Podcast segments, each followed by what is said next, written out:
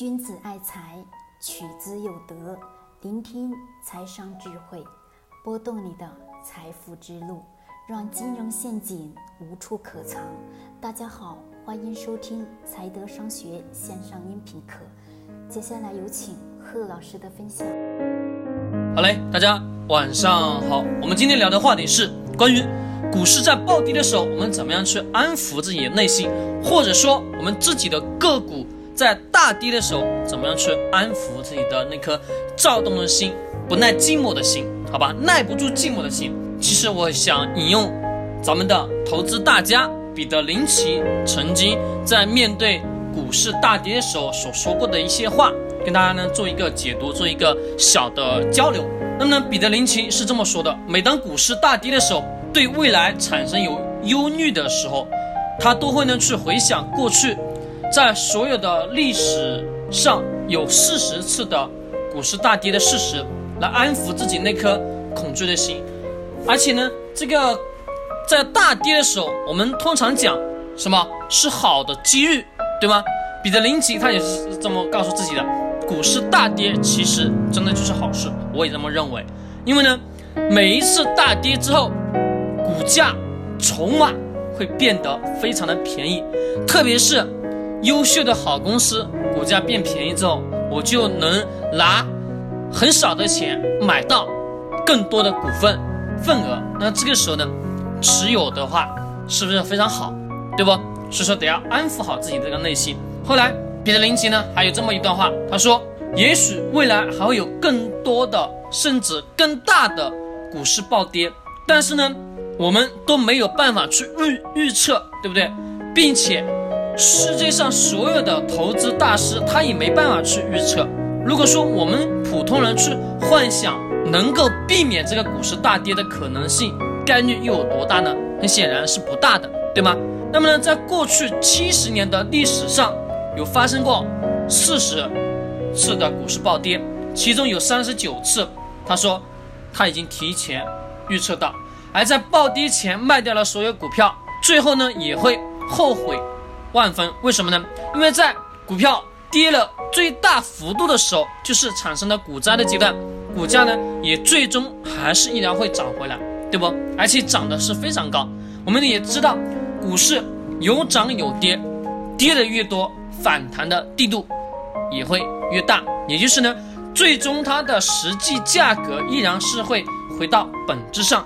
其实股市的下跌我们真的没有说有什么好惊讶的，这种事情总是会一次两次三次的不断的发生。那么彼得林奇他是这么举例子，他说就像明尼苏达州的寒冬一次又一次到来的一样，只不过是很平常的事情而已。就比如我们自己每天吃喝拉撒，是不是就是很平常的事情？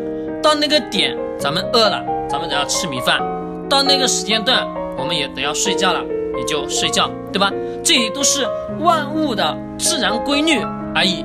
那么股市呢依然如此。我也觉得它是呢比较什么追寻万物的，有涨肯定有跌。投资呢也是一样，我们想要在投资上获得超额的收益，前提一点是什么？在春天的时候去播种，在夏天的时候耐心等待，在秋天的时候秋收，冬天寒冬的时候静静的等待，不需要去动就 OK 了，对吗？春夏秋冬一年四季如此，我们投资也是如此。股票的上下波动，股灾等等等等，它也是会按照这个规律去运行的。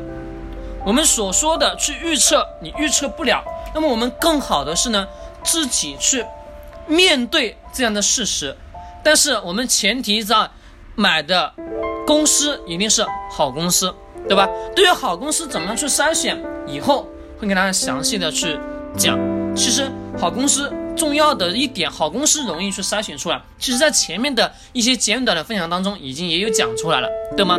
那么更多的是我们能否是在一个好的价格去买入持有。彼得林奇呢也有说过这么一句话，他说你知道股市大跌总会发生，也安然你度过了股市大跌前。如果说你已经做好了准备，对不对？如果你看好股票随时跟其他股票一起大跌，那你会迅速抓住这样的机会，趁机买入更多。的确如此，大跌下来，股票的价格更低，筹码更便宜，拼命的买，对吧？公司是好公司，对吧？所以说这样的事情我们没办法去预测，但是我们能做的是呢，耐心的等待。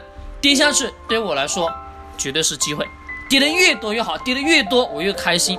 其实这个也就是逆向投资，反人性思维，对吧？反人性思维，其实每一次的股市大跌，彼得林奇他说，对自己来说是对忧患，是会产生有忧虑，对不对？对未来有担心，但是呢，他都会回忆过去历史上发生过的40次股市大跌之一事实。其实我们自己回想一下，在这么多的股市投资的过程当中，并且又是这么长时间以来的投资，我们自己面对这些投资大跌的时候，股灾来临的时候，我们自己是否有这样的平常的心去面对呢？对吧？这是很重要的。那么我们自己如果有真真实实在在的，如果说你有碰到，那么你更多的是自己平缓的去面对这些事实，对吧？股灾来临，它是随应大自然的规律而已。我们人吃喝拉撒，一年四季，春夏秋冬也是如此。那么我们更重要的是一个追寻大自然的规律，追寻股市上涨下跌的规律。重要的是选择好企业、好公司，长期持有等待，也就是这样了。好，今天晚上的分享就到这里。君子爱财，取之有德，我们下期再见。感觉我们的音频分享的不错，把它分享到你的朋友圈，或者说给你的好朋友一起推荐推荐，或者关注我们，谢谢大家。